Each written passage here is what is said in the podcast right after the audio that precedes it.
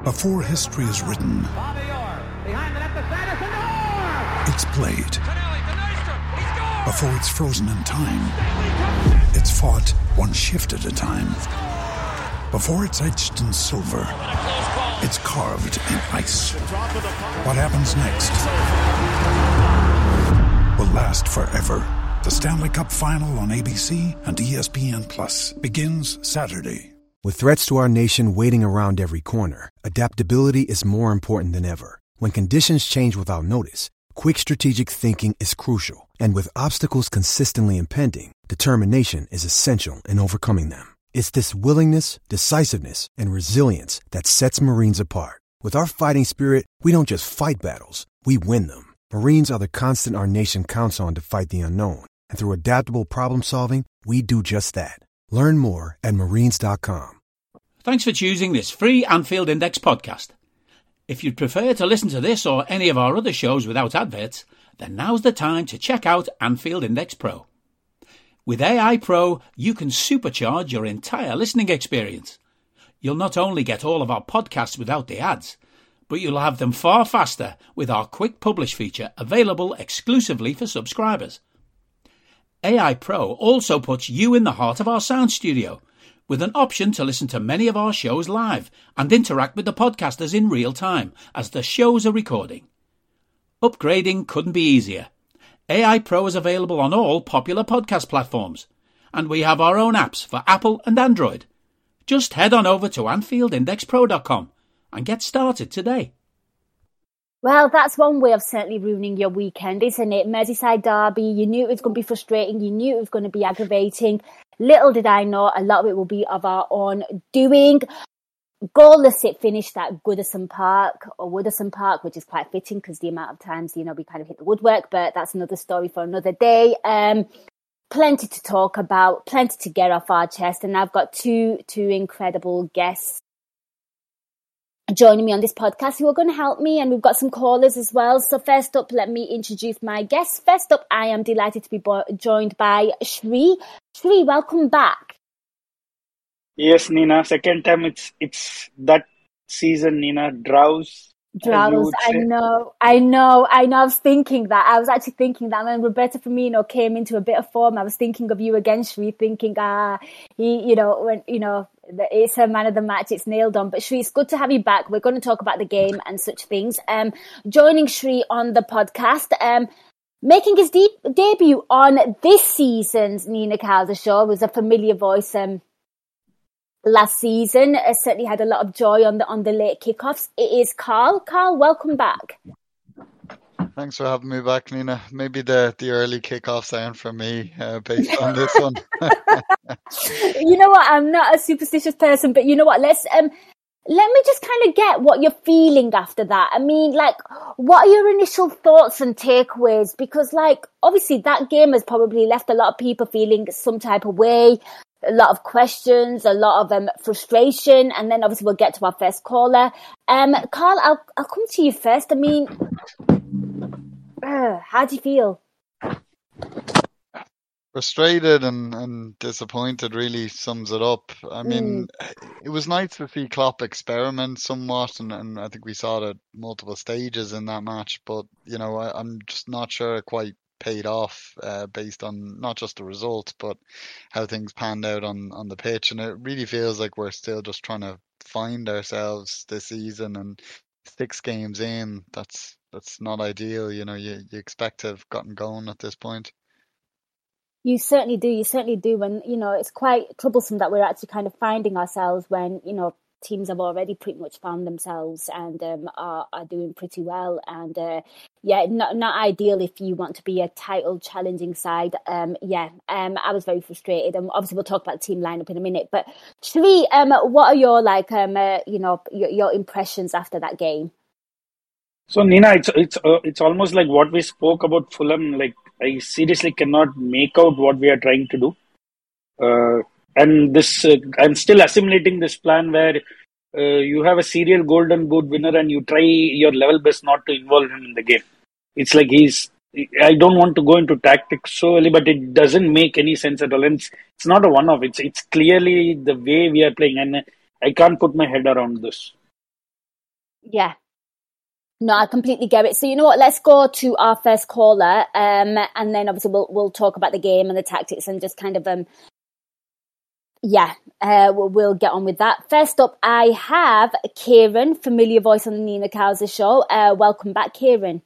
Thank you very much.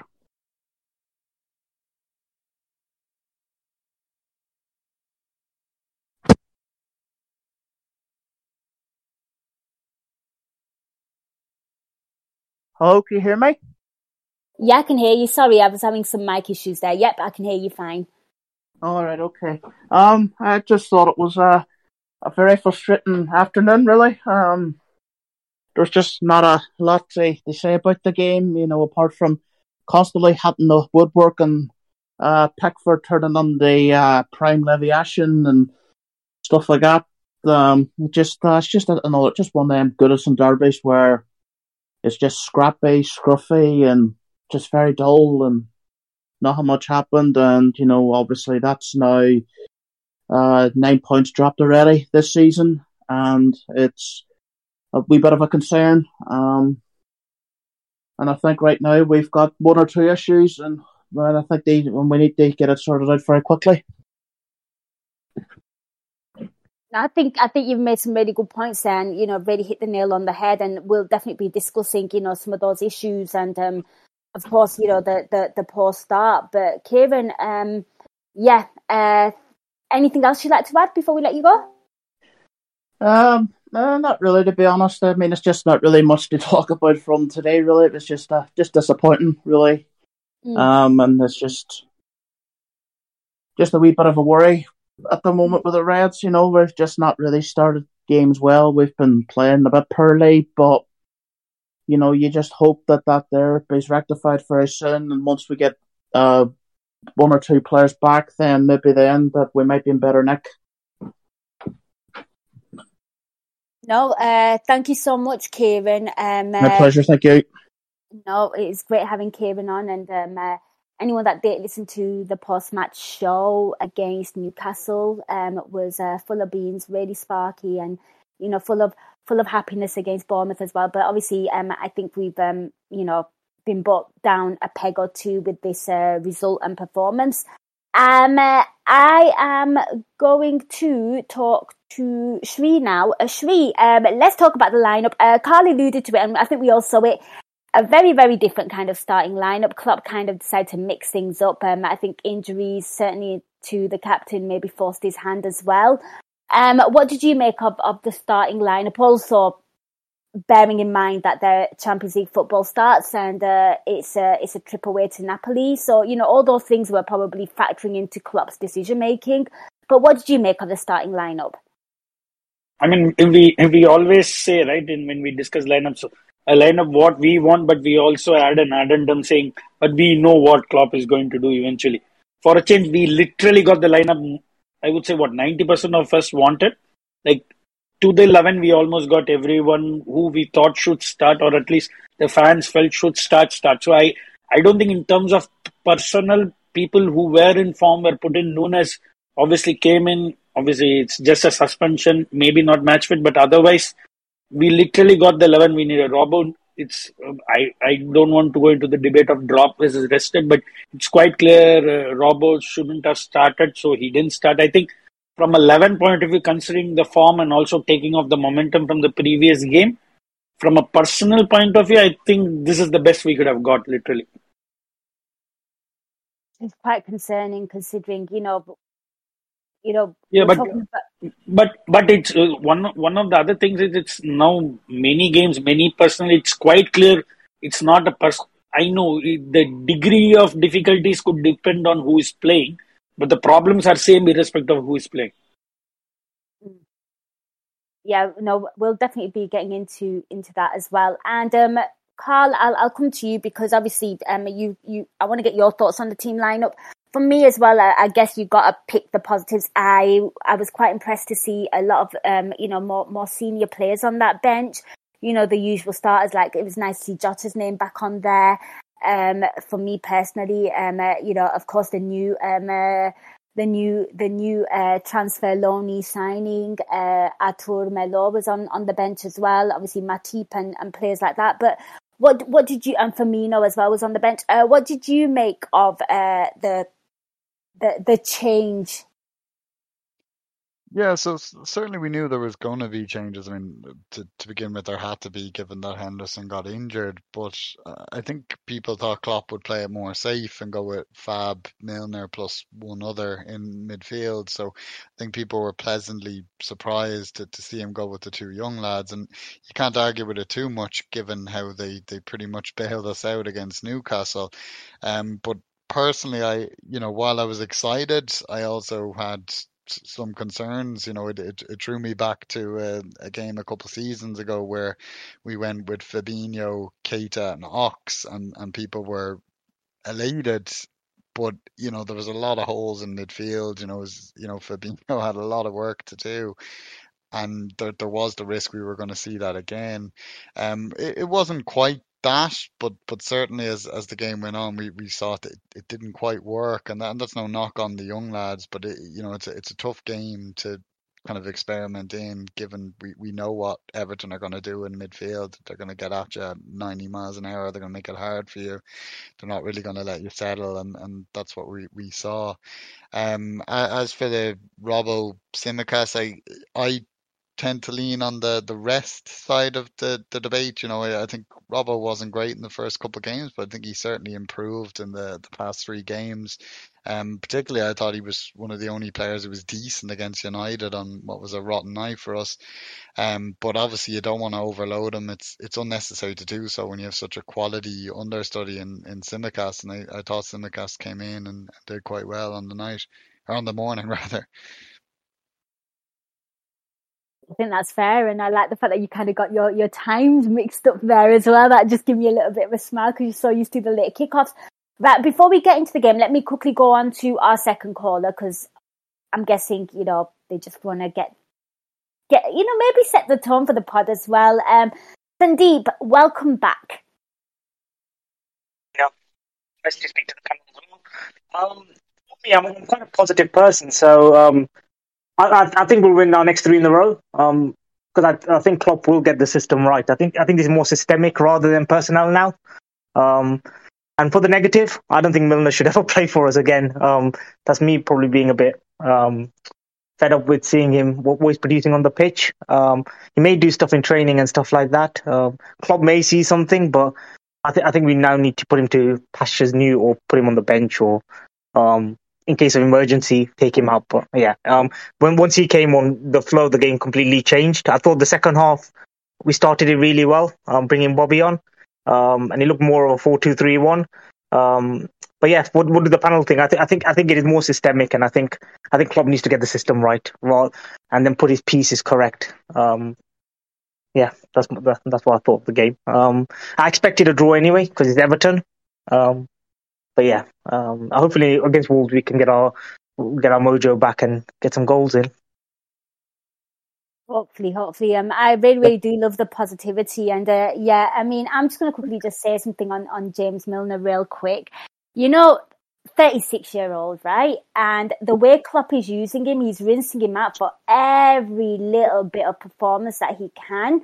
Hmm. And mm. it just kind of makes me laugh. And I just have like the most weirdest analogy. It's like, you know, when you come to the end of your washing up liquid and uh, you kind of want to get it out. So you add a bit of water to it and it just dilutes it and makes it completely crap and ineffective.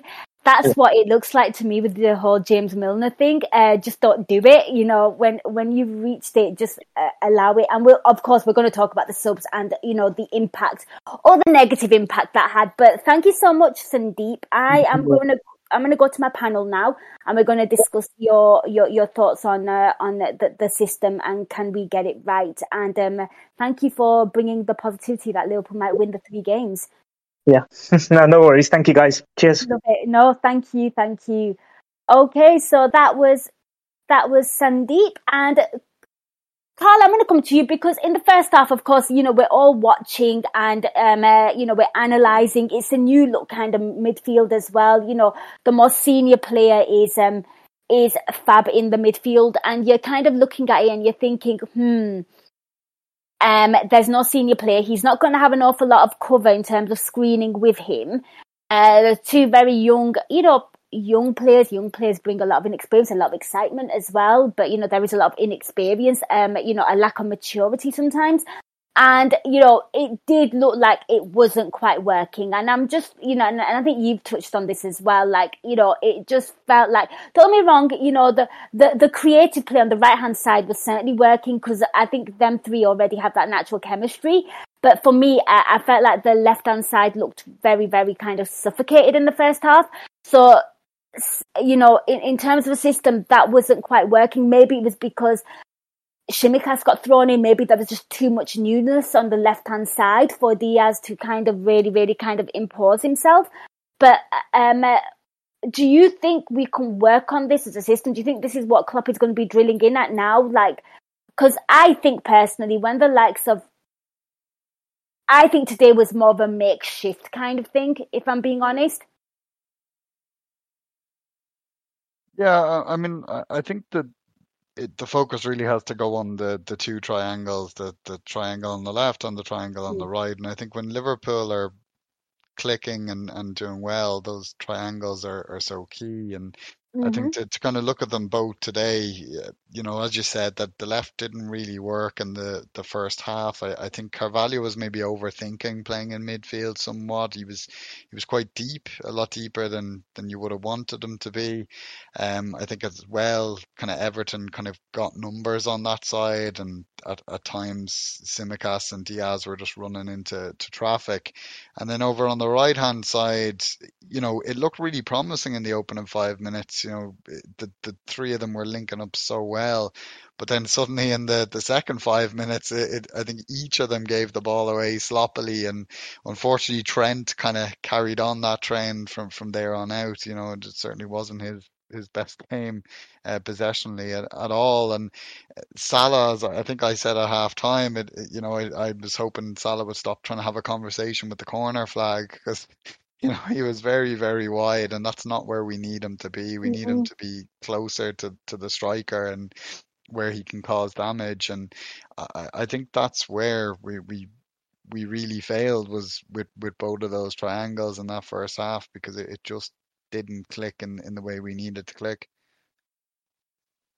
Absolutely. And Sri, I'm going to come to you as well. I mean, let's talk about uh, the, the initial question by Sandeep about, you know, um, uh, in, in terms of can Klopp get it right. But you know, just um, I want to get your thoughts in terms of what I've said, what what Carla said there as well, because again, you you kind of touched on Mo Salah there as well, and um, you know, he should, you know, do we? I don't know. Like even when it came to the triangles, I also found that sometimes he wasn't the one that was probably the most progressive. He's probably the one that was probably isolated most wide. And again, just to kind of back up what Karl had on his notes, that why is Mo Salah having a conversation with the corner flag, but even in terms of those triangles being nice, maybe something needs to change up where Mo is maybe being a bit more of a of a potent um, figure in in terms of attack.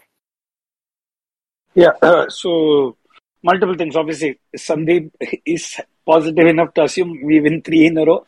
But pragmatically, with this functioning or dysfunctional midfield, the only way we win three in a row is if we play ourselves. There is no other way this midfield can function. But coming to the triangles, I think there was at halftime there was a, a pitch map for Salah. He had 17 touches, like almost nine were on the line. And thankfully, there is a line. Otherwise, he would be in the stand. I, he, he can just keep going. As see, the point is there are two ways. You get Salah involved, or if you're sacrificing Salah, you need to offset it by something else. Like if, if the tactic is indeed that Salah stays wide, you have to offset it. Say you have runners from the midfield, which we don't have. You want Trent to overlap, which is not happening. So I, I don't see if if the off uh, the sacrificial element of Salah staying wide is not functioning. Go back to Plan A because you don't want Salah to be taking on three people at a time. That is not what you want. Yeah, he will go. We have seen him score where Watford, where City. He had bangers continuously, but you don't want to take that chance, right? You, are not going to bank on him saying always meet three men and get into the box and curve the ball to the far post. That's that's not happening every game. So I, I, I don't see what is the plan. If the plan is for Salah to stay wide, what are we compensating it with? We have no midfield runners. The left triangle, I, I, I have no idea what we are doing. one game Henderson is in the box, some game Milner is in the box. This game Fabio doesn't advance at all. So I have no idea. We had a very set patterns how the midfield triangle operated. And that is why I'm saying eh, you can sign a lot of people, you can change personnel, but after five, six games, this is clearly not a personal issue. Yeah, the problem becomes bigger or smaller depending on who plays. But fortunately or unfortunately, the problem is the same and it is fixable, but we have not figured out or not wanting to fix. We are maybe bullheaded in thinking this is how we will play. And it's it's also I think one of the things is uh, how do I put it? It's it's a mismatch. We want to stick to our pattern of play, but we also need to accommodate strengths of Nunez, someone like Nunez. So we need to also get it to Salah to maybe get it aerial. We try to do the aerial ball from deep, but that is not our set patterns of play. So we, I think we are trying a lot of things and none of it seems to be working. I think that is what it looks like. There is no cohesion, there is no intensity, but I think there is no. I I would say the key thing I would explain there is no identity. There is no clear way of how we are playing. There is. It's just.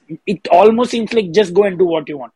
I'm quite sure it's easy for us to sit here and say that is how it seems, but it, it literally seems like that because no, the problems are same, but it is coming out in different ways in the midfield, and it's absolutely dysfunctional what we are trying to do.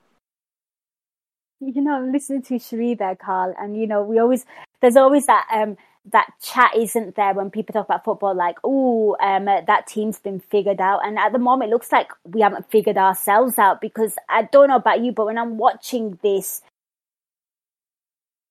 this Liverpool team this season, like a lot of it does seem very unrecognizable. Like there was always a certain way that Liverpool attacked. You know, there was always a certain setup and, you know, there was always a certain like run of play that you were accustomed to or what you kind of expected of players. And I feel like that I've kind of lost that a little when I'm watching them. Um, it's just like, oh gosh, what's what's going to happen here? And you know, could, and could it be because um, I mean, do, I mean, we're, we're speaking about Salah there and like hugging the corner, and of course that is a, a stylistic, um, that is a tactical thing, or you know, a, or a system thing. But it, does it just? I mean, I want to get your thoughts in terms of like, do you think that maybe like just so much newness in there might be a problem as well? Newness, not newness newness. Yeah, I, I think both yourself and Sri really hit the nail on the head. I, I think this game really kind of summed up our whole season so far in that you know we it's an identity crisis. We, we don't know how to play. We keep trying different things each game. There's different personnel of course and that, and that isn't helped by the injuries. Um but I think it really stems back to the preseason, and you know, I think Klopp touched on it himself at a point. Like this was a shorter preseason than we were used to, and we knew with the addition of of Nunez and the departure of Mane in the summer that that was going to lead to a change in approach, a change in style, and I'm just not sure we had the time in in preseason that we would have wanted to implement that, and therefore we're having to try and implement that now.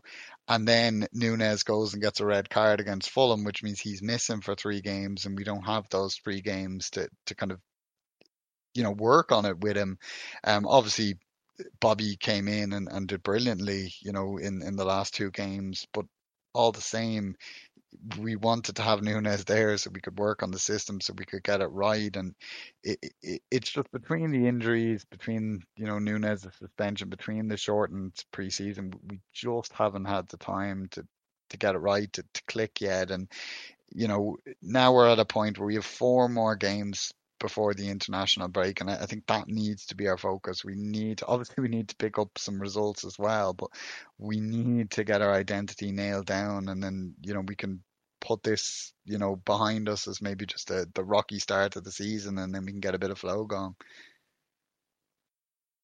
Absolutely, absolutely. Let's hope you know things things click in. I mean, Sri, I'm going to come back to you because um, you know, we're, talking about the disjointed attack, and obviously, you know, the midfield um, obviously um is is probably the the biggest concern with with all the injuries and and such things. And obviously, today was a little bit of newness, um, newness, um, uh, freshness in in in that midfield, and it was probably the midfield that most people wanted as well. So you knew that you know it was going to be maybe a little bit somewhat lack of control. I mean, what what did you make of uh, of of the the midfield set up in the first half? Because you know, you know, we kind of noticed little things that you know, if Everton really got on the front foot, it was kind of of our own doing. I, have got something down here at seven minutes where um, I think Elliott plays like a bit of a dodgy pass to Fab that kind of starts off um, a counter. Um, uh, you know, that starts off like a you know an attack for Everton and things, and um, and I think you know it was um it's just one of those things where you're kind of looking at the midfield and you're thinking, oh gosh, you know, um, we only have one senior player in there, and maybe those things that you're going, you know, you're going to have to expect and uh, you know anticipate. But what did you make of the midfield and only having maybe one senior player in there? Because we wanted it and we asked for it, but obviously there were two very very youngsters alongside him. Correct. See, you also need to keep in mind about the fact that it's a derby. You are not going to have a flow in the game. It's going to be stop start most likely, there is going to be time wasting. There is going to be unnecessary fouls. You're not going to have consistent ball retainment. The game is not going to flow at all. So it's it's always key that we try to do the best we can in, in the phases of play where the game goes on. So to keep that in mind, but I, I I don't know whether it's it's also I think with this kinds of evolution we also need the players who play well to consistently play well, and we I think we also have form issues and not midfield as uh, kind of you could say an identity or a tactical, however we want to call it. But we have players uh, who who are also the part of our huge identity. Nina and I think all of us would agree is also the how our fullbacks function, and we have had clear drop off in form from both Trent and Robbo. Robbo is more prominent, but Trent like literally has been awful for the last couple of games. I have no idea what's happening there. Maybe again, I don't know whether it's again a systemic issue with him. He, he's neither here nor there and which we have been used to before. But we, because if you see last season, it was clear when Elliott used to play, Mo goes wide, uh, uh, Trent used to come infield. Now I'm not sure he does that either. He doesn't go wide either. He's not attacking. He's not defending. He's some. If you see, most times he's caught somewhere in the middle, and he's he seems flat-footed. I don't know, no idea, but it's it's a feeling what you get from outside. I think it's also an issue that the fullbacks are not functioning because our midfield has always been not like a creative, expensive. It's a, it's a functional midfield. Mm. So the midfield doesn't function. The creative areas are out wide, which are not functioning. We have players off form. Virgil is nowhere near the best he can be. We have his partner. His preferred partners are obviously last season was Matip and Konate. We don't have either. So there are multiple problems in personal in defense or form, personal or form in defense and you have systemic issues down the middle, I don't know. You, you can't get the ball to attack. If you see, you can always say Mo could do, but we don't get the ball enough to the attackers at all. So you can only do. We literally needed Bobby to come in and play kind of a uh, kind of a hybrid uh, ten and an eight role to literally get the ball to the attackers. That is what we needed. We needed a connector in, to come into the game and start actually involving involving the players who are up front. I think there are multiple problems in terms of form and system here. Yeah. And uh, I'm going to come back to Karl. Karl, you kind of touched on, you know, having a short preseason, and of course, it might just, you know, be more um, detrimental to Liverpool given the fact that they they they played every competitive game possible last season, and obviously the impact on the legs. Um, you know, and she just touched on something about Trent there, and I remember my post-match show um, against Manchester United. Yes, I, I, yeah, I, I had to cover that with um, our good friend Justin, and Justin made an observation about Trent, and um, he just basically said on the pod, if anyone who hasn't heard, and um, that Trent, um, it looks like you know maybe all that muscle gain has kind of slowed him down a little. Because one thing that you knew about Trent was that he was pacey He's quick. Yeah, I I can't really say I've I've noticed that so much this season, and maybe that's just simply because I've been focused on on Trent's um, floppiness on the ball rather than his his movement off it. Um, but there, there's certainly something wrong there, and I, I mean it's not it's not the first time Trent has had a, a slump. You know, I, I remember um, kind of in the the aftermath of him having COVID. um, he was very much off it, and, and people were joking on Discord and Twitter about him being space jammed, as we like to say. Um, yes. He, he eventually got back there and, and back Yeah. to his best, and obviously we're we're holding out hope that's just just what it is. Again, just just you know he's having a bit of a slump, and you know every player has them once in a while, and he'll he'll get over it. Um, but I think well Trent is probably the you know most striking example of it. Uh, I think it's it's he's not the only one who hasn't quite woken up so far this season. I think Sri kind of pointed to to Van Dijk, and I think that's another great example. And again, for me, it you know I I you. I go back to the preseason, and you know, you mentioned how many games we played last season, Nina, and I think when people got to the summer, you know, you're gonna you know, your mindset is going to be right. You know, I finally get a chance to relax, and you know, you get into that mode, and then suddenly you're in preseason, and it's a short preseason, and you just don't quite get a chance to get that out of your system. So I just feel like in a, a mental sense, some of our players just aren't quite back there, and that can happen. You know, a lot, a lot of people uh, in the past I've seen have said with, with any team, not just Liverpool, that you know, kind of the, the games up to the first international break, you don't expect players to be quite there. They're just kind of getting into their rhythm, and it just seems to be a lot of our players are, are in that that state so far this season, and then it's it's quite striking as a result. But I, I just hope the likes of Trent and, and Van Dijk and um, Salah, although as we've we've touched on, the tactics certainly aren't helping them, can can just find themselves again and, and get going. Absolutely. Um, I've just keeping an eye on on the Discord chat here, and um, I believe we have another caller um who was at the game. So our our pitch side reporter is joining us. It's Harinder Baji. Welcome to the show. Hello.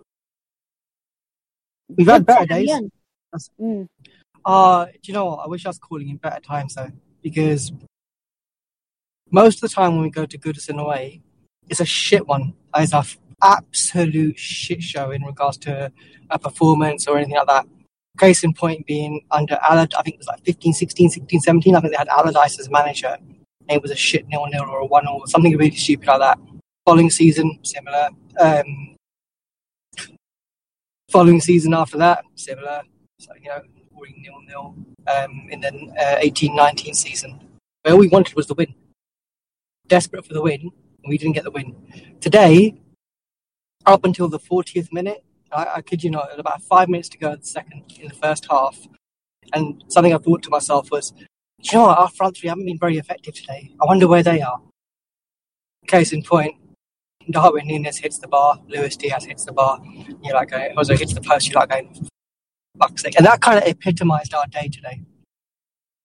Yeah, if it wasn't for Pickford, if it wasn't for us doing our own stupidity um, in certain places and giving the ball to Everton, it, it was just so frustrating, you know, to watch. Um, especially in the second half, like whereby we created chances, what seemed to appear that we created chances, and Pickford kept on saving them. And you're like going, for fuck's sake, you're supposed to be absolutely dog shit. And I remember Karl's words from the preview show that he did with Guy Drinkle, where he was saying that Alex Iwobi and Pickford were having the form of their life. They did today. Again, bastards. Yeah.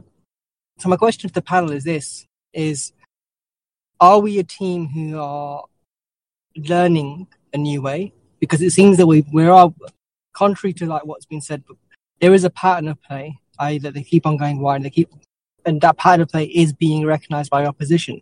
But they are also realizing that when they want to mix it up, they're going back to their forward attack kind of mode and carving people apart. And one thing I did see today was that you could see it with the introduction of Firmino. Yeah, they were much more dynamic. There's a bit more movement going on up until Diaz tired. Up until Diaz tired. So you watch until about the 80th, 83rd minute or so, and then you're like, okay, Diaz just looked so, so tired. So tired. I actually thought that it wouldn't be um, Nunez going up. I thought it would be Diaz when Jota came on. Because Diaz was was was tired. Yeah. So yeah, that's my question to the panel. Do you think we're just trying to find and learn that new way that people are expecting, and it's like learning on the job, You know, we haven't got the time to do it in any other kind of way or form. Or do you genuinely think that, you know what, we're lost, we're, we're adrift. Oh my God, what are we going to do? Very, very good question, Paji. And uh, before I let you go, I mean, I, I guess obviously when you're at the stadium, you, you get a different perspective of the game to obviously watching it on TV. Um, I just want to kind of get your thoughts on, um, you know, um, how was it watching it live? How was it watching it live? You've never done Goodison away, have you? It's fucking shit. Do you remember Yeah, the old can't- main stand? it wa- What is- This is this is this Yeah, is what Woodison is shit. It is a Yeah. fucking wooden wreck of a, a relic of a place to go to. Um, there's wooden benches with wooden fold down seats for the away fans.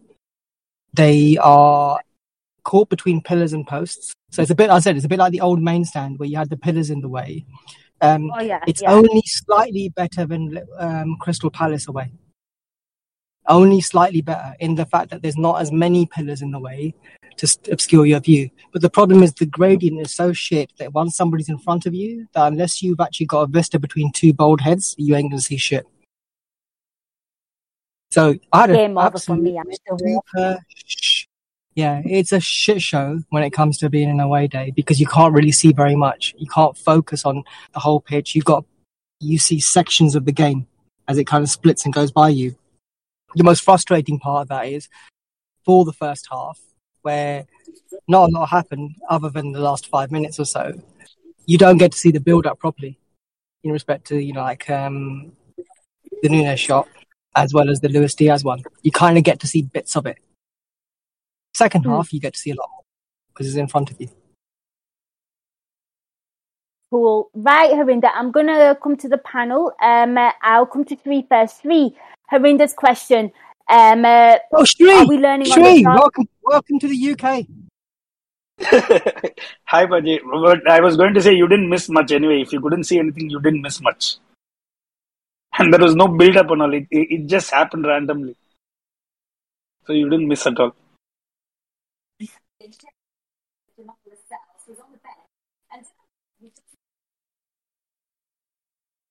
Yep. Well, let me just mute somebody. Somebody has not. I tell you, you know, live podcasting, the joys of it. They got muted. We're all good now. Um, Sri, um, uh, Yeah. if you could um, uh, answer Harinder's question on uh, are we learning on the job or is is this Liverpool basically, uh, I hate to say it, but throwing shit at a wall and hoping it'll stick? I, to be honest, I don't know, Nina. That is the answer. Because if you are learning on the job, I don't know what we are trying to do to know what we are learning. Because I, that's what I said. I have no idea what we are trying to do. And it's also going to be interesting. You had Nunez come in, who's basically way different to our standard patterns. Now you have Jota coming in, who's not had a preseason at all. So if, if you are trying something else, he's obviously not been involved. Maybe uh, theoretically he's involved, but he's not been on the pitch to get involved in the tactics. So it's it's it's also going to be interesting how we are going to integrate him, or maybe with Jota coming in. If you see when Bobby comes in, it almost seems like status quo. We go back to status quo. Things seem to click somewhat or the other. Maybe I don't know. Maybe it could be the same. So I think it's somewhere between both, like trying something and hope it works, but also trying to learn on the job. The only thing is, I hope we know what we are trying to learn. I think that's a fair assessment because obviously, again, the sample size is very, very small. We are in the early stages of the season. Karl, I'm going to come to you because I think, you know, it's, it's a very interesting one because for me, it kind of feels like we are having to play this way because I, like Sri just said, as soon as Bobby comes in, we kind of look like we're playing the old way again in terms of how we're linking up in attack. And I think a lot of this, what we're seeing right now is, um, you know, um, when Thiago comes back, I think things change up. When we get some of those players back, I don't know what's happening with Naby but when we get those kind of players back, I think we may we might revert back. I think we're it potentially we could be playing this way because of the personnel.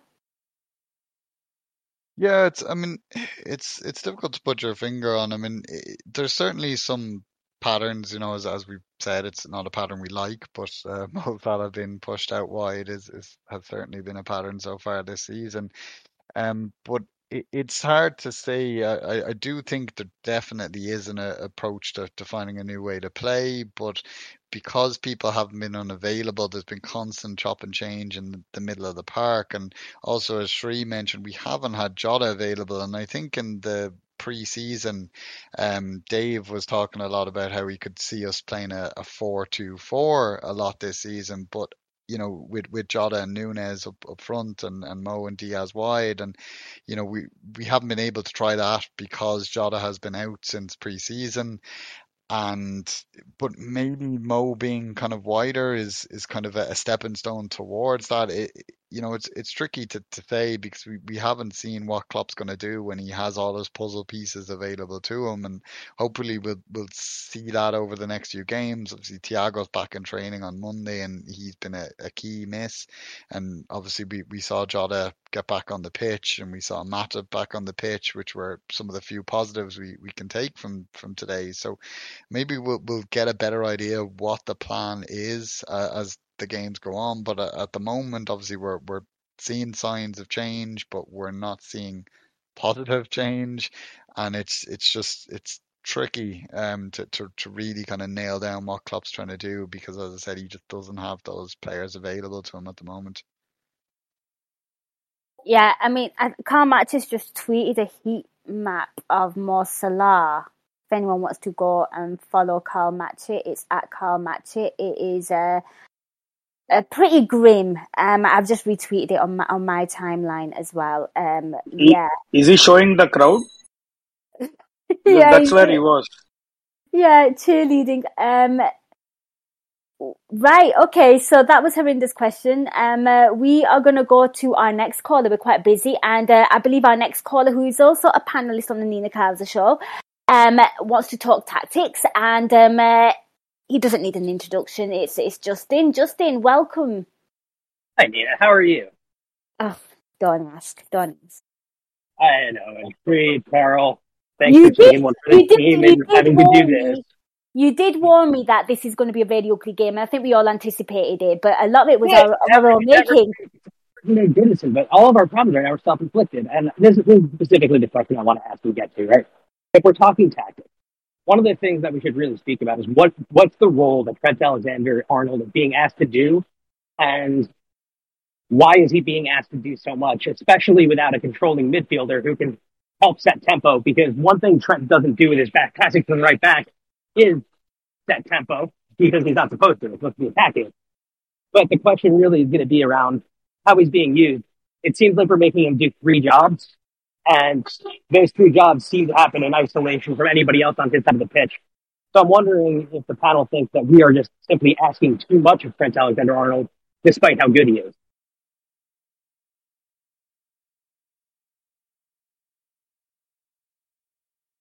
What do you think would improve that, Justin? Like, do, do you think it's personnel? Do you think it's the players that he's playing with? Do you I think, think... I think first, I think part of it gets fixed when you integrate a Thiago or an Arthur mm-hmm. because yes. if you have the ability to control tempo from the center, you can free players down your wings and you can shift and make switches from other areas than going wing to wing.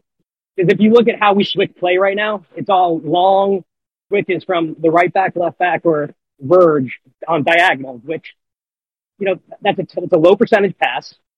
And it doesn't, it doesn't necessarily pull teams out of their shape unless you're finding them in some form of transition right? We can still cut through teams in transition. We created opportunities today doing that, being very direct. But what we can't do is when the other team is set, have someone, uh, you know, none of Trent's passing is breaking anybody's line, right? We're not doing anything between the lines. We have one player there, but we probably need two. And that's what these tactics probably need. But it's still without a controlling midfielder. Trent probably should be delivering from deeper places where he actually has time and space to pick something rather than just forcing everything. I mean, Karl, I'm come to you. I mean, how do we fix this right now with what we've got? I mean, of course, you know, Justin has just kind of touched on the fact that, you know, maybe when, when somebody like Thiago comes in and, you know, that gives us a different kind of option in terms of the right hand side, in terms of what's happening, the defensive work, the kind of balls and the input that's going to be put into for our front men and also the defensive work as well in terms of uh, cover. But I mean, for me, I feel like I don't know, like it, it feels very much like banging your head against a brick wall in terms of, well, this is what we've got right now. And um, do, I mean, do you agree with Justin's points about you know Trent maybe being asked a little bit too much to do? A lot of you know, not only is his defensive work, you know, he's having to put more into his defensive work. Whether you think it's good or bad, that that's up to you, and you can decide that. But maybe it is lacking because he's doing so much elsewhere as well. Yeah, I mean, firstly, I have to say, having, you know, it's, it's been such a weird show when you have Harinder call in and not be screaming down the mic and calling half the opposition cunts, and then you have Justin calling in and, and not being positive. I think that kind of sums up how the game went. Um, but to answer Justin's question, I, I think he, he's made a great point there. It, it does feel like Trent has been done asked to do a lot, and I, I do think he is trying to force it at times as a result, and it's not paying off for him. And I think I saw someone on, uh, on the Discord during the game say that you know Trent needs to go back to, to basics, and it, it does feel like that. You know, he needs to get back to playing the way that he's comfortable playing, and I think you know we're you know, again, it feels like I'm a, I'm a broken record here, but to talk about Salah being so wide, because Salah's out so wide, that's kind of meaning that Trent can't get out there where he usually does, and he puts in so many dangerous crosses. Like it's, I think that the change in where Salah's positioned is is changing where Trent is positioned, and it, it's just been difficult for both of them to adjust. And I think we need to get back to what they're they're they're both comfortable with. And in terms of answering how we address that.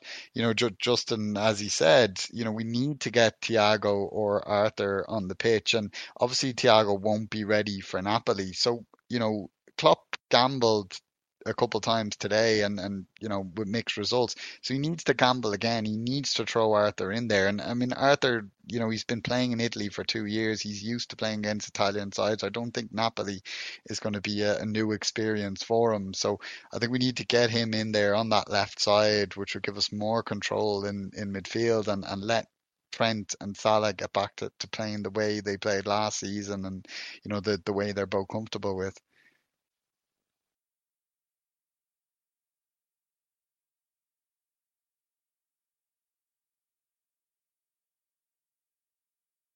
You want to you want to know something of what it is? Right now, we're attacking without a platform. That's basically what a lot of this boils down to. It's attacking without a platform. I, I don't. I don't think you're wrong for a second. Um, uh, I, I don't, Justin. Um, I'm going to come to Sharif. See if Sharif, you've heard what Karl said. You know the question that Justin wants to know. What What do you make of um maybe um uh, Trent being asked too much to do, which means obviously that has a an Im- implication on what Salah's doing as well. Maybe it's a domino effect, and maybe that those dominoes stop sort of falling down once you get that player in, be it Arth- um, Melo or or of course um, Thiago coming back. Do you think it is? Um, I mean, I want to get your thoughts on on the whole uh, Trent scenario and situation because I feel like he's one of those players that always gets um a lot of flack and um, when like like Karl's just said, we're maybe not getting the best out of him. Yeah, I, I, I think I don't know. Maybe I'm keeping it too simplistic, but uh, if you see last season, the first few games, the biggest bright spot was the triangle between say Trent, Elliott, and Salah, right? Because you had the Salah Trent overlap. Now I'm assuming that is still the plan because this is meant to be constant evolution. So I'm assuming it's also about getting Trent into more dangerous areas because they know our strengths are out wide, maybe trying to overload the center. I'm assuming that is still the plan. So this is the basic because I, as maybe Justin also alluded to, I clearly don't know what is the plan, but I'm assuming that is the plan. Now, one of the things I don't know, uh, the other impact of controller is because like unless it is like we, we keep passing in terms of in our own half we are not passing it well enough in terms that there is no guarantee we're going to keep the ball enough i think that's where one in terms of Thiago, one is in terms of control, but we are not going to lose the ball.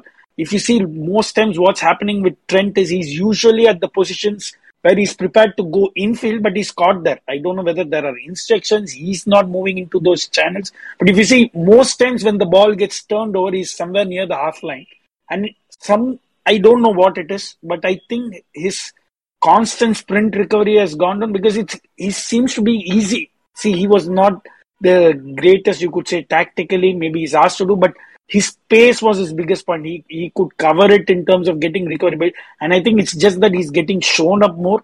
I uh, so I think the plan of staying Salah wide, if the plan is that Trent gets into more dangerous areas, that doesn't seem to be working. He's not there in enough positions. His passing is clearly clearly down. His passing is no longer as accurate because he, see his his passing is the trump card because he he can create threat out of nowhere from half line. He can create the threat. The threat is not there. We are not using him well. I think. I I think it's. I don't know whether it's about what we are asking to do make him do. I think whatever we are doing, I don't think it's it's a problem with Salah also. I don't think we are using their strengths, and that is a problem. It's it's almost like weakening two players for the sake of uh, evolution. I don't know if that is indeed what we're doing. I'm basing all of this in the fact that that is the evolutionary plan we are thinking of getting him into more dangerous areas. But I'm not going to sacrifice Salah, and I'm not going to sacrifice Trent if this is how it's going to work. I think many people would not disagree with you there. I mean, that was the one, and another thing that I absolutely loved about Trent as well was the fact that, you know, he, like you said, his passing has been off and he could pass his way out of trouble if needs be. And if, if pressure came on, he, there's the switch of play that he could sort of, you know, ping the ball across to Robbo just to take the pressure off the right hand side, get back into position, do things, you know, things like that. I feel like we're, we're lacking that, and it, we we we kind of have lost that kind of ability to stretch out the opposition, which created space for our front men. Uh, if I could add in, you know, it, it almost seems like if you if you see our preseason games used to be really slow because they would come off training session. It almost feels like that the players are coming off a train, uh, training session because for 30 minutes, literally most games, leave out Bournemouth. It's an indictment of how poor Bournemouth are. We we yes. literally don't seem to start games at all it's almost like people are like starting the games fatigued and we are recovering during the games. I I, I have no idea. There is it's almost like energy meter has been turned off to zero when the game starts. And it's not one off. It's almost irrespective of the kickoff, Saturday, Sunday, Monday, whenever we play, it seems to be that. I completely agree. And Karl, I'm going to come to you. I mean, we're just going to quickly finish off the first half, and it's a point that both Justin and Harinder made uh, you know, there were no kind of bright spots in terms of attack. There might have been flashes here and there. And the only thing that really, really stood out for me was, of course, you know, the Nunez uh, shot. Um, you know, saved, it got saved by Pickford. He kind of pushes it over to the crossbar. And then Diaz on, on the left hand side, um, takes a shot and rattles the woodwork to um, uh, you know, that was a bit of a wild moment for our attack and what what those guys can do on either side. But in terms of attack, there wasn't an awful lot happening, in my opinion. And um, yes, I want to get your thoughts. That was probably my bright spot of the first half. Yeah, I mean, it was the the first time where we really came alive. Um, you know, earlier on, it, it did seem kind of uh, with Nunez, you know, a couple of headers he got underneath and it just wasn't quite working for him. But he, he's always got that that striker instinct there, and I think we, we saw that with that shot and how he managed to, to kind of get it under control and get that shot away. And it was a great save by Pickford to, to tip it over. And then Diaz, you know, it's, it's almost becoming like a, a trademark for him where he just makes these quick dinks inside and, and, and gets a shot at lashes a shot away. And fortunately, he hits the post. But you know, as you said, that was really the only chances we, we created of note, and I, I, I think that's been the the issue for us. It's this season so far in, in that you know I've seen a lot of fans every weekend that are b- bemoaning Erling Haaland and saying what a machine he is and, and that and that but I'm not jealous of City's goals because I know we have the players that can score and given the chance we've seen Diaz score goals here we've, we've seen Nunez we've seen Carvalho but we're not really giving them enough good chances to to score goals, and and that, that all stems back to, to the lack of of uh, uh, creativity and, and that lack of a platform, as as Justin put it well. And Sri, I'm going to come to you. I mean, what did you make of um, the bluntness of our attack and in our first half. And obviously, for me, that was the most notable chance. I mean, it's also worth noting that Everton scared us a fair bit as well. You know, uh, Davies hit the woodwork, um, and of course, you know, the ball was like sort of dancing in the middle of, of our pen, you know, of our box, and uh, Trent clears it away. But you know, there there were some scare. I think that was around about thirty one minutes. But you know, for me, the bright spot for Liverpool was, um, of course, the you know the the, the double the double shot by The double uh. Nunez, yeah, by Nunez and Diaz. Yeah. I, th- I I think the difficulty was you could not even say that when those chances came that those chances were coming because we were nowhere in the game. It it, it was almost like a random spot. Spot. I, I I think obviously I think a lot of people would have felt it that that shot literally came out of nowhere. It's basically Torres versus Blackburn, right? Almost. Eh, just that the swivel wasn't that much, but it's practically that shot. Great save again. Uh, two two shots on you could say on the bar and the post, but it's not like we were dominating and the chances were coming in. And I think that is the more worrying part. That there was no way where we are saying you could not even say we were building into the game because it happened. Then again, it died down. Not much threat. I think we kept a lot of the ball, but without doing much with it. Um, maybe it's an abstract comparison. It almost felt like watching early Swan Brendan under Swansea. Almost like we had the ball too much in non-dangerous areas, and when we got it into dangerous area, we literally kept turning the ball over. So I, I have no. I think the first half was really bad to watch. I would, I would. That's what I would say. Other than the two chances, but I didn't say thought that they were actually going to happen.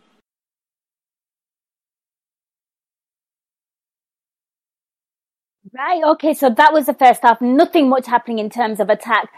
I think something that was probably game defining to some, well, to to a massive degree was, of course, um, you know, around about 37 minutes, uh, the, the clash of knees between Onana and Carvalho. Um, of course, um, at second, um, uh, you know, um, he looked a bit shaky after that. You know, you could tell he was having, he was carrying some kind of knock. And, um, of course, Jurgen Klopp makes the sub at half time. Uh, before I get to half time, I've got another quick question from Sandeep. I will come to Sharif first on this one. Question for the panel. Do we think um, we fly post World Cup as many of our players ain't going to the World Cup? Um, uh, what, what do you make of Um, that, Sri? I, I, I, I think, as far as I know, we are going to Middle East because they want to be in the same time zone. I think I heard, I read this somewhere. I think they want to be in the same same time zone, and also as players get eliminated, they can quickly come back into the squad. That's what I read. So I believe we are going to be somewhere in the Middle East. That Uh, makes it's um, going, it's going to be a summer training camp, I believe, something of that sort of players who are not going. I don't know if this is true, but I recollect reading this somewhere. makes sense, doesn't it? It does definitely make sense, and I like the fact that you know Liverpool are actually thinking ahead, and that's quite progressive thinking. Um, you know, so if players get eliminated, they can just join up with the squad really, really quickly. Um, same question to you, Karl. Yeah, I mean, I, I hadn't heard that, but it, it, it does make a lot of sense. Um, you know, hope we hope to God that uh, things aren't this bad come November, but I think certainly that there's a we've shown in in previous seasons, uh, you know, in, including last season where you know we were stronger in the second half of the season that you know it's all still to to play for. You know what I mean? You you can find yourself, you know, seven, eight points behind top of the table, and a, and a good run can can bring you right up there. So, you know, I, I wouldn't be in the the way of writing this season off as, as some people seem to already. Um, so whatever advantages we can give ourselves, and and you know, if we, you know, whatever helps us kind of hit the the reset button, you know, eh, I think a, a training camp would would certainly do that. Yeah, Sharice just shared the article on on in Discord. It's on the Athletic for anyone that wants to read it. Liverpool to hold a Dubai training camp during the World Cup. So yeah, um, it, it seems legitimate. Um, uh, so yeah, I'll probably be reading that and checking that out post um after this show as well. Right, um, Karl, I'm going to stick with you. We're going to move on to the second half. I think you know we were just like, well, it can't get any worse. But of course, um, I talked about the sub Carvalho off, Roberto Firmino on. Um, I felt that we looked quite sparky at the beginning of the second half. I felt like we were attacking with intent. It looked like maybe there was a potential change up in the formation with a 4 2 3 1 as well, you know, with Nunez being the, the, the kind of focal point of the attack. But, I mean, what did you make of the Liverpool start at the beginning of the second half? Yeah, I thought it was a a bright start, which was positive to see. Obviously, after a, a you know kind of a bit of a damp squib of a, a first half, um, Bobby made a massive difference. I mean, and he, he wasn't doing anything special, but he was showing for the ball. He was picking it up in midfield. He was laying it off to Salah. I think we. I think their players as well. He was pressing their players. Yeah, which you know, as we said, you know, Carvalho, and, and we're not gonna knock a, a, young lad, but you know he just didn't get in, involved. You touched on when he got injured in the the first, well, a knock rather, and I, I think that was the one time where we kind of saw him getting involved, and unfortunately it led to him getting hurt. Um, but Bobby, you know, he, he was making himself a, a body in there, which was something we were, were sorely missing in, in the first half. And I, I think it, it gave us a lot of momentum. And not only was he shown in the midfield when he was laying it off to Saladin, he was getting forward and getting himself in dangerous positions. And it, it kind of felt like there was a spell where it was a, a case of Bobby versus Pickford. And unfortunately, Pickford was, was able to, to match him in that sense. But I, I think it really gave us a lift. And maybe for the first time in the game, we were hearing the Liverpool fans singing, and the you were feeling a bit of restlessness among the, the Everton fans, and that's what you want to do is is unsettle them, and, and we, we really failed to do that in the first half. But it was it looked like a, a bright start to the second half and, until unfortunately we made further changes that that uh, upset that rhythm. It did indeed. And uh, Sri, what did you make of Liverpool's uh, more sparkier start to the second half? And Roberto Firmino coming in and, you know, just, um, you know, bringing that kind of familiarity maybe like to Mo Salah the attack as well. If you, if you see the minute Bobby came on, the first few passes was him and Mo. It's almost like we suddenly realized, oh, we can involve him in the game. It's allowed. It's not illegal. It's almost like we decided to start involving. Mo started coming in towards the edge of the box and it, it, was just a give and take. I think we needed that connection between the attack and midfield. Again, as you said, some games we have the midfield so advanced beyond the attackers. Some games we have it so deep. It, it's it's either here or there. It's it, it's not consistent at all. So I think we needed that connection. Obviously, we came in hot, and I think we deserve to go in. I have no idea why we made. I, I mean, I okay. I I wasn't Trent taken off last game. I think he was right. I have no idea why Robbo had to come on in 59 minutes. I mean, like, Tsimikas has literally not had game 10.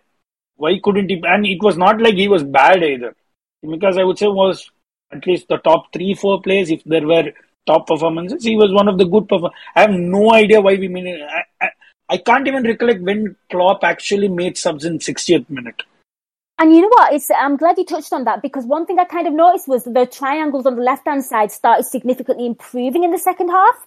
I felt Correct, like because more... we, we had that connector because because uh, you it was almost like Bobby was like you could say a yo-yo. He was attacking sometimes he was dropping deep. He was basically we were using him as a uh, he he was a line by itself in terms of the attacking lines. He was a line by himself. He was just connecting the dysfunctional midfield and the non-involved attack, if you could say. And he he was the glue, you could say. And uh, and I think we were almost beginning to get, we were dominating the game. I could say at that point, if we had scored, you could say at least we deserved to go into the lead because we, we were playing really well. And I, I, I, I, I have no idea why we did the fullback subs and that to both. I, yeah. Robbo needn't have come into the game. I don't see a reason why Robbo should have come in, and that too at 58 minutes. I, I mean, I mean, you haul players in when things aren't working. And I wouldn't say Tsimikas was one of the players where it was not working. And I, see, it's all easy to criticize Milner saying he should never play again. Klopp puts him there. Mm. Why is he putting Milner at right back when when he when you know he's going to take on Gordon? Why would you put him there? You cannot blame Milner. He, he he's not going to say I'm not going to play right back. He's going to play wherever he's asked to play. Why are you putting him there? If if 10 minutes later, we had the brain to swap Gomez to right back. If Matip is on the bench, why don't you bring him in 59 minutes? If that is the sub you want to make, why don't you bring Matip at 59 minutes, get Gomez to right back? Why would you bring Milner in and it just shift? See, and also, as we discussed beforehand, these games you are not going to have con- continuous domination. It's, it's a stop start. It's it's it's a momentum based game you need to seize the momentum in for short periods. If you see, mm. it just became end to end. It game became stretch. We we absolutely turned over our domination, and it, we have already seen we have struggled to score even when we dominate, like Fulham, Crystal Palace. When we equalize, when we had the momentum, we already struggled. Why would you give up momentum? So I'm not going to blame Milner at all. You know what you're going to get from him. He is going to get skinned. He is going to be beaten. The worst thing you could argue was he didn't make his standard fouls. I was expecting him tripping up something, someone stupid in the halfway line getting a yellow. That's standard Milner, right? Nowadays he doesn't do that either. He, he doesn't even get to the player. Yeah. yeah. he doesn't even get to the player to make the foul. So mm. That's a clear drop. But Klopp puts him at right back. And 15 minutes later, he gets Matip on. Why would you not do that 15 minutes earlier? I'm, I'm, I'm seriously not understanding. I don't know. It's not an excuse to such poor decision making. You don't put him at right back when you are playing someone against God. Would you put him against Zaha? No. But he will. If you see Crystal Palace also with Zaha, we'll put him. We'll put him against pacey wingers and say he's not doing a job. So I, yeah. I, I don't know. I'm sorry for rambling on, but it, it, it literally changed the game. Okay, so we, we absolutely, and, and I think you hit the nail on the head. And um, Karl, I'm going to come to you because there was massive momentum from Liverpool, and I sense that, or oh, maybe a goal is coming with, like you said, all the Firmino shots. You know, Nunez with um uh, the shot on the volley, uh, Pickford kind of saved it low. Um, you know, you sense something coming that the attack looked really, really potent.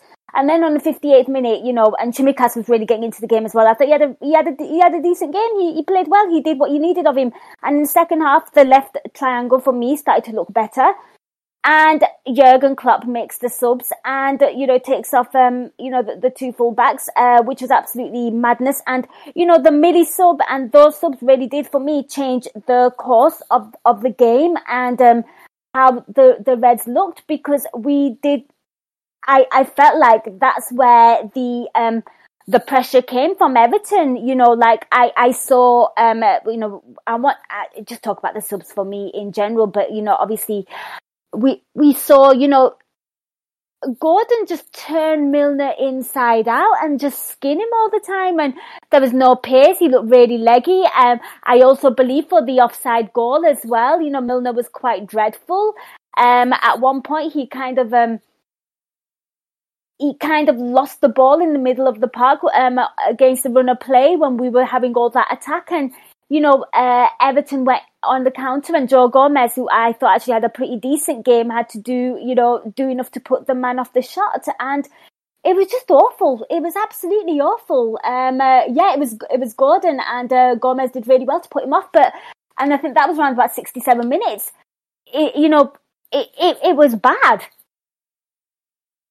Yeah, I, I mean, it was a real head scratcher. I mean, with with Tsimikas, I, I I'd agree with you. He was one of the, the better players, I thought, and I, I thought when Fabinho became of play, came that third player in that left hand triangle, it was working a lot better in, in the second half for us. And the only thing I I can you know maybe point to is a lot of people have been saying how we've been really focused on you know kind of the the sport science of of people's minutes and that and, and it might have been looked at that Tsimikas hadn't started a game yet. So maybe you know this this model they're following or whatever suggested that that was kind of his limit for his, his first start of the season. I, I don't know but it, it it seemed an odd one to me because as I said at the the front end of the show I I lean towards the the rest um, option for Robbo, but why not give him the full rest? You know, his deputy was doing well, and just leave Robbo off and, and bring Robbo back in for Napoli if if that's the plan. But it, it just seemed to upset the flow on that side.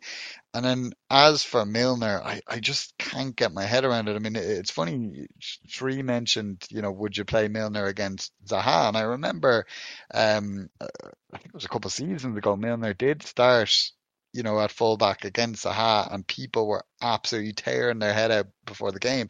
I think early on in the game, Milner just left a foot in on Zaha, kind of said, you know, I'm I'm not going to let you skip around me, and Zaha just kind of threw his toys out of the pram and, and played like a petulant child for the rest of the game was completely ineffective. But the problem is these days, I, don't, I don't think Milner can keep up with people to get the chance to put the foot in on them, and he, he didn't get to do that to Gordon. And you know, it was just such a strange. And you mentioned how well Gomez was playing, and I think a big part of that was him winning a battle, a personal battle against against um, Anthony in the Gordon in the first half. So why not move Gomez across to that right back position and bring Matip on? And I think that that change, if we'd seen that, would have just only added to to our momentum and and helped us keep that pressure on. But this just it, it gave Everton a, a, let off on, on both sides. It allowed them to target us, you know, at, at Milner. It was just it, it was a bizarre double change, and I, I just can't get my head around it. I mean, we were happy to see Klopp have more options today, but I think with that one, he, he completely got it wrong in, in the change. I would have to agree on that. It was a it was an absolutely awful, awful sub and it very, very disjointed. And I felt so sorry for Joe Gomez in those moments because I felt like he was having to do an awful lot more in in, in those moments when uh, you know Milner came on. I actually have a caller. Um, uh, I'll bring him in. Uh, who wants to talk about James Milner? It's JC Tyrone. So let me just bring him in. Are you there? Yeah, Nina, can you hear me? Yeah, we can hear you. Perfect time to get you on. Uh, I believe you have a theory as to why James Milner is at Liverpool. well, Nina, um, anybody in Discord knows I was never happy when Milner signed his extension and the amount of people that, you know, I'm not calling anybody out, but everybody said he, he can still do a, a role at Liverpool. It's the same as him and Henderson. It's the, the last two years we've known that Henderson and Milner can't do a role in a European Cup winning team. This theory now that they almost won the European Cup last season, this you know ten minutes away from winning the league, it's nonsense. It's Milner's not fit to play top flight football, and all the people that said he was at this in at June and July are it's it's just I can't I can't understand it, and you know blaming Klopp for extending him, or you can't blame Milner. He's going to play. He's going to want to play, but it's just it's this unwillingness to criticize a lot of our footballers that have been playing bad. You know, it's it's it's becoming a habit now. It's, it's like you're not a Liverpool fan if you criticize footballers or something. I don't know. And um, we're we're just seeing it. We're just seeing the ramifications of it now. I know it's the the the problems are all obvious. The solutions just aren't as obvious. I guess I don't know, but take it away. Yeah, we've kind of uh, touched on uh, James Milner a fair bit, but yeah, uh, I think a lot of people will agree with you there, JC, that you know he's not good enough. And for me as well, something that I'm going to add into this as well is I'm not looked at. I'm going to do this after the pod, but I I think he's played an awful lot of stupid minutes this season as well for a 36 year old, yeah. which probably don't help his that probably don't help his performances as well because mm. he's he's maybe a player that you bring on once every four games 10 minutes towards the end just to tighten up a game that you're winning or whatever. You don't play him like the way Jurgen Klopp has been playing him. And I think it's a hand that's been forced. But today was just absolutely recklessly stupid. Like there was no need to bring him on. Um, that's what really, really bothers me. And it, it did really, really stifle us. Um, but yeah, um, I, do, I think he's too old. I don't think he's good enough. And I think he's been overplayed this season. And that's my take on James Milner. So, Nina, if I can add in, mm-hmm. I think I, I think it's quite clear. I don't think the plan ever was that he plays so many minutes in the Premier League, uh, and yeah. literally when Klopp counts eight, nine minutes, irrespective of fitness, not fit. I don't think his. I think the plan is always that he plays the cup games. He's used as a rotation option. He comes in to close down games. So there are two. So obviously his hand has been forced, as you said, in terms of the number of injuries. And I think there are two aspects as we have discussed, he can't even make the fouls now in the sense that he's got slower. And I think the others not working well just shows him up even more. Like, I think it's a, uh, what do you say, uh, it's a double effect. You could say that he's playing worse, but others playing even, uh, others levels going down just shows him up more. Because he's, yeah. he, if you see, so he, he's everywhere on the pitch. He's trying to, I, if you see, Eh, eh, you i think in in what social media you call this as passion merchants if that is the term he's everywhere he, he's just trying to do the best he, he's willing his body to try to do what he can yeah he, obviously his body is not functioning but he wants to win I, I don't think there is any doubting on his willingness to push on as much as he can. He's, he's trying his best. Agreed. He's not Agreed. tactically the best. He's not fast enough, but he's trying. I don't think we, we have been put into this position. I, I don't think this was ever the plan. Whether we could have anticipated that this could be happening is a different discussion altogether. I think that needs a pod by itself, but quite clearly this was not the plan. But whatever said and done, I don't think even in emergency situations you put him at right back. I think that is the only thing. He should get minutes, but not at right back. He's not. He should not be the second choice right back at all. I know Ramsay is injured, but even then, you you put Gomez and you put someone else in because you are going to get exposed a lot on the wings with him playing. He's getting to get beaten, and then he's already deep. He's not going to attack. The minute he gets beaten, they are basically in the box.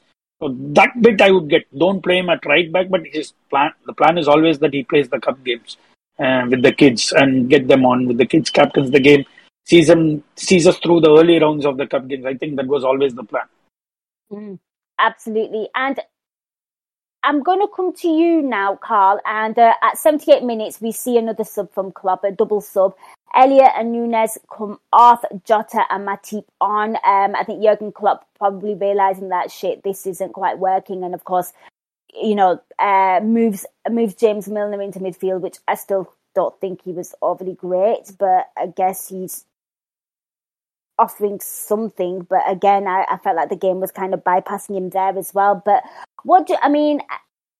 I, I kind of like the Jota sub. I, I thought, I think, you know, he added something else to the attack. I, I liked his like sort of sparkiness. It was great to see him getting games as well, you know, getting some minutes. I think it's important. Um, it makes sense that Jurgen Klopp kind of like just kind of eases him in. But um, what did you make of uh, the the substitutions and um, you know J- Jota there?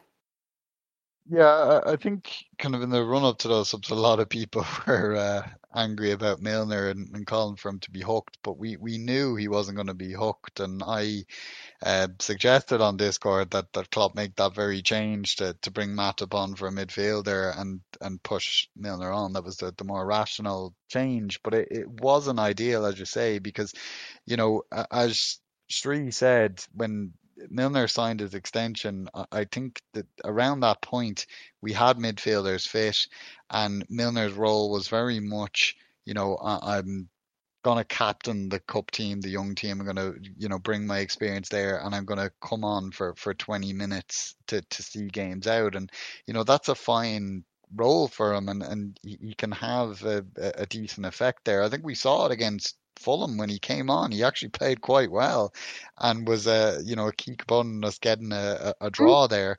Um, but you don't want to be bringing him on a fullback uh, uh, when he's up against speed merchants like Anthony Gordon, who's in recent months become kind of a, a talisman for, for Everton.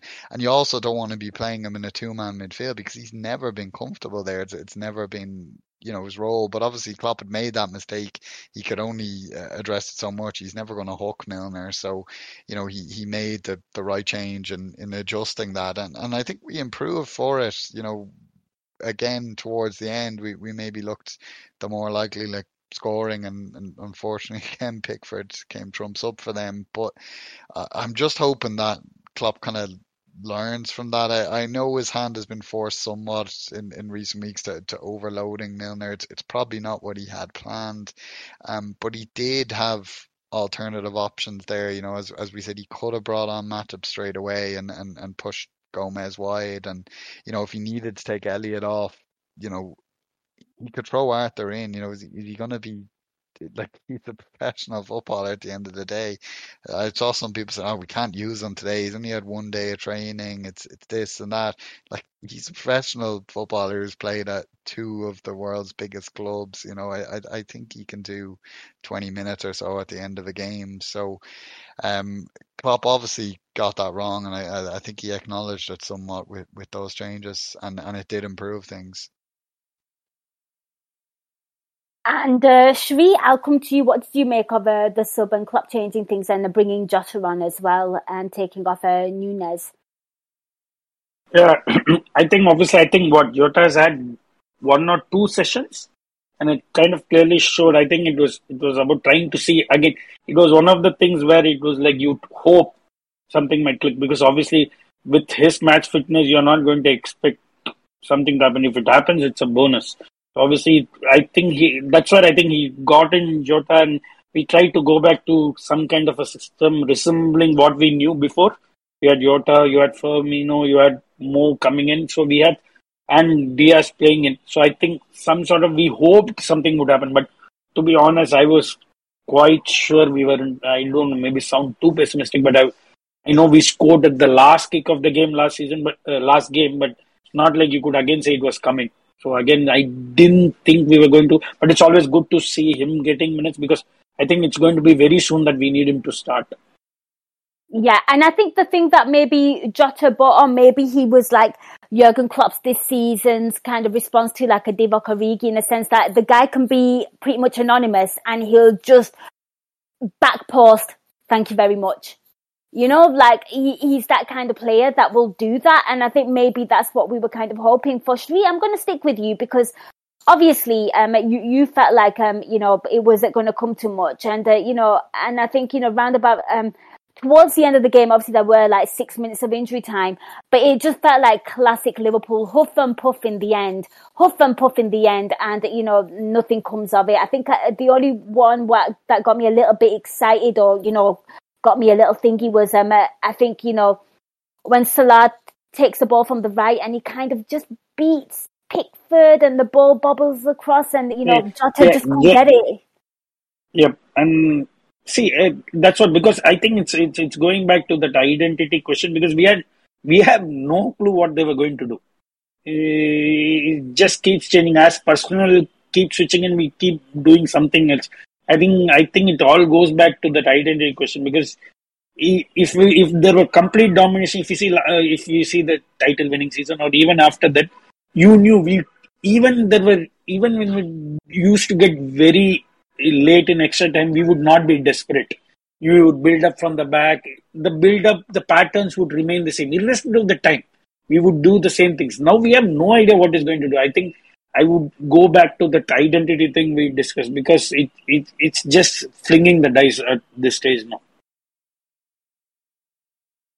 Identity crisis indeed. And uh, Karl, um, uh, again, just to get your thoughts on, you know, towards the end. I mean, did you sense a goal might be coming? Um, you know, maybe a deja vu of uh, the Newcastle game. You know, a lot of huffing, huffing and puffing from the Reds at the end.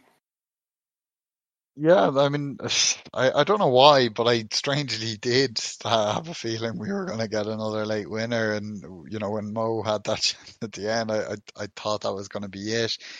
Um, I mean, we just now maybe it's it's slowly wearing off, um, but we, we do still seem to have that air about us that you know it's it's not over till it, it's over, um, and you know maybe the the quality to to make that sense a, a reality is is somewhat lacking at the moment.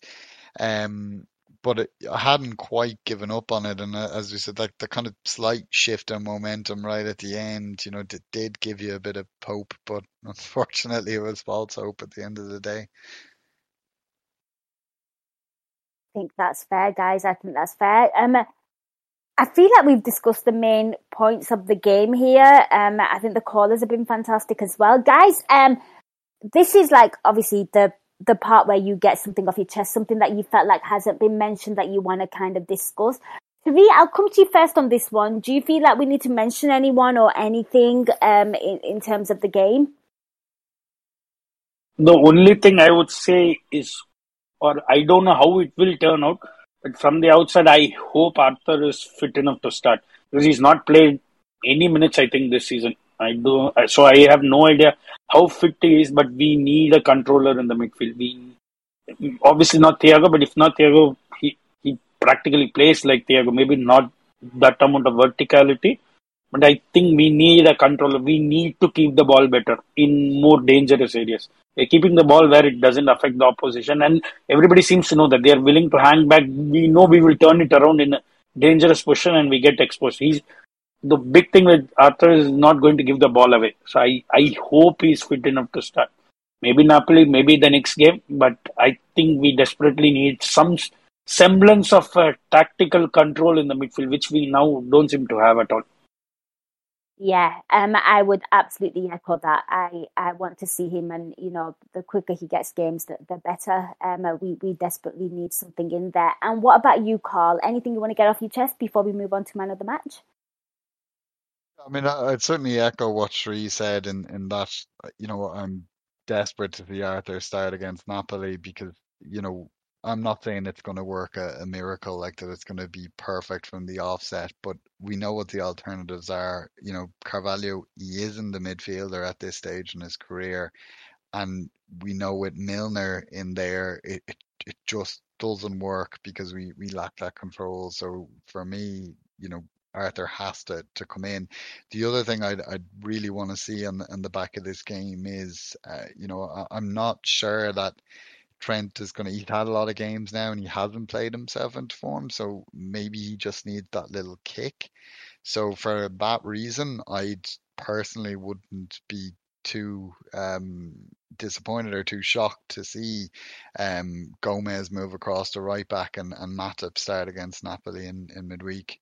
Just, just to give Trent that little push and, and nudge to, to kind of get his get his act together and, and get going. Interesting. We'll see what Klopp will do against Napoli. You know, tough game away. Um, let's see what happens. But guys, we've come to the end of the the the pod. Um, now, um, I want your man of the match shout. Uh, Sri, I'll come to you first. That's a tough one. I don't think there was one standout for me. Mm.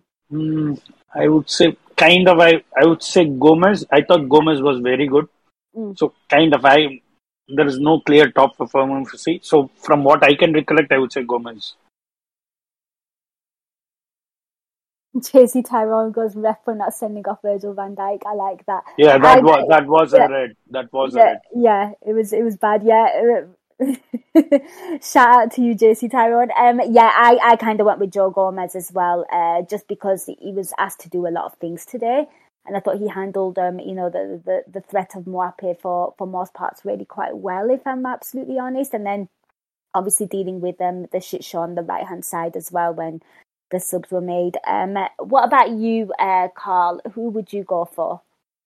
Alisson's a good shout as well. He made some saves. We didn't even talk about their shots.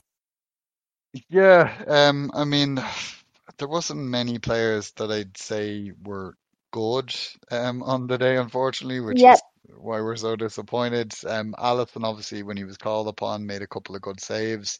Uh, Tsimikas was lively. Uh, Bobby obviously made a you know a big difference when he came on. Um, but I think I have to stick with both of you and and go with Joe Gomez. I, I think that's two games running where you know he's been high energy. You know he he's been getting into these battles with with uh you know kind of the the opposition and and he's been winning them. And yeah, maybe at at times is you know there's a couple of misplaced passes, but I think he's about every Liverpool player at the moment. Um, but as I I think him winning that battle for the most part against Gordon today was was key, um, because I think you know Everton Everton played reasonably well today. I, I think their their fullbacks were were um, impressive, and you know their their forwards at times looked lively. But I think Gordon probably had a bit more joy last time out against us playing on the counter, and I, I think Gomez kind of just put the foot in on him and, and kind of stomped that out and didn't let him get going. You know, he had his moments, but uh, I think Gomez made it very hard for him, and I think that was key because if, if not for that, you know, we might be talking of even worse things in, in this show. So I certainly have to go with Gomez as well.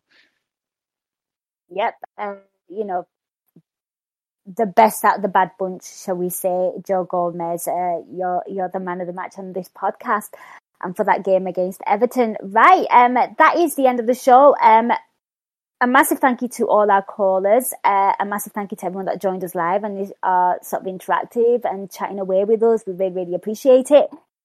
Uh, we know it weren't an easy one, but we really appreciate you joining us live. Um, and of course, a huge thank you to both Sri and Carl. Uh, one last time I go to them, I need some plugs. Sri, where can people find you on social media? Anything you'd like Yeah, so so I'm at Twitter, obviously at Shrikant Bala, but nothing to plug. I think our midfield needs one more than me. I like it. I like it. Yeah, do give Sri a follow uh, on Twitter. He's he's he's a great follow. And Karl, what about yourself? Where can people find you on social media? And is there anything you'd like to plug? Yeah, so you can follow me on Twitter at KMac of the Kop, um, and no plugs at, at the moment. It's, it's it's my first podcast in a while, so, so nothing else to plug. Yep. Well, you know what? I'm sure there'll be plenty more coming for both of you guys because you are really, really excellent, excellent contributors. Love, love chatting to you both, guys. Um, yeah, do follow both of these two. For my part, for my part, um, hopefully a Euro incision should be back. Uh, hopefully I'm talking about a win. You know, I'm happy. But yeah, Euro incision should be kicking off. And um, yeah, if you're on Instagram, do check out my little videos on Instagram. Uh, you can follow me on the Nina Kauser show. Um, loads of great content here, loads of mellow content. So do check that out on Anfield Index. Um, you know, the guys have been putting in quite a shift, Gags and Dave, and getting on some great guests. Do check out all that content. And of course, the post match reaction to this game as well is going to be lit. But it's a very, very busy time for the Reds and a busy time on, on Anfield Index and the podcast. So I urge you to do go and listen to them and check them out. Guys, thank you so much for listening. Um, take care. Till next time. Up the Reds. We hope you enjoyed listening to this Anfield Index show. Please be sure to subscribe to our channel so future podcasts find their way to your device automatically. There's nothing quite like fan engagement, and we'd love to know what you think of anything discussed on this show. The best way to get in touch is over on our free Discord community where both podcasters and listeners debate the hottest LFC topics 24 7. Sign up free now at AnfieldIndex.com forward slash Discord. You won't regret it. You can also follow us on Twitter at Anfield Index and find us on Facebook by searching for Anfield Index. Oh, and before you go, we'd love it if you could leave us a five star review on your favourite podcast app. It only takes a couple of seconds, and it means the world to the people who create these free shows. Sports Social Podcast Network.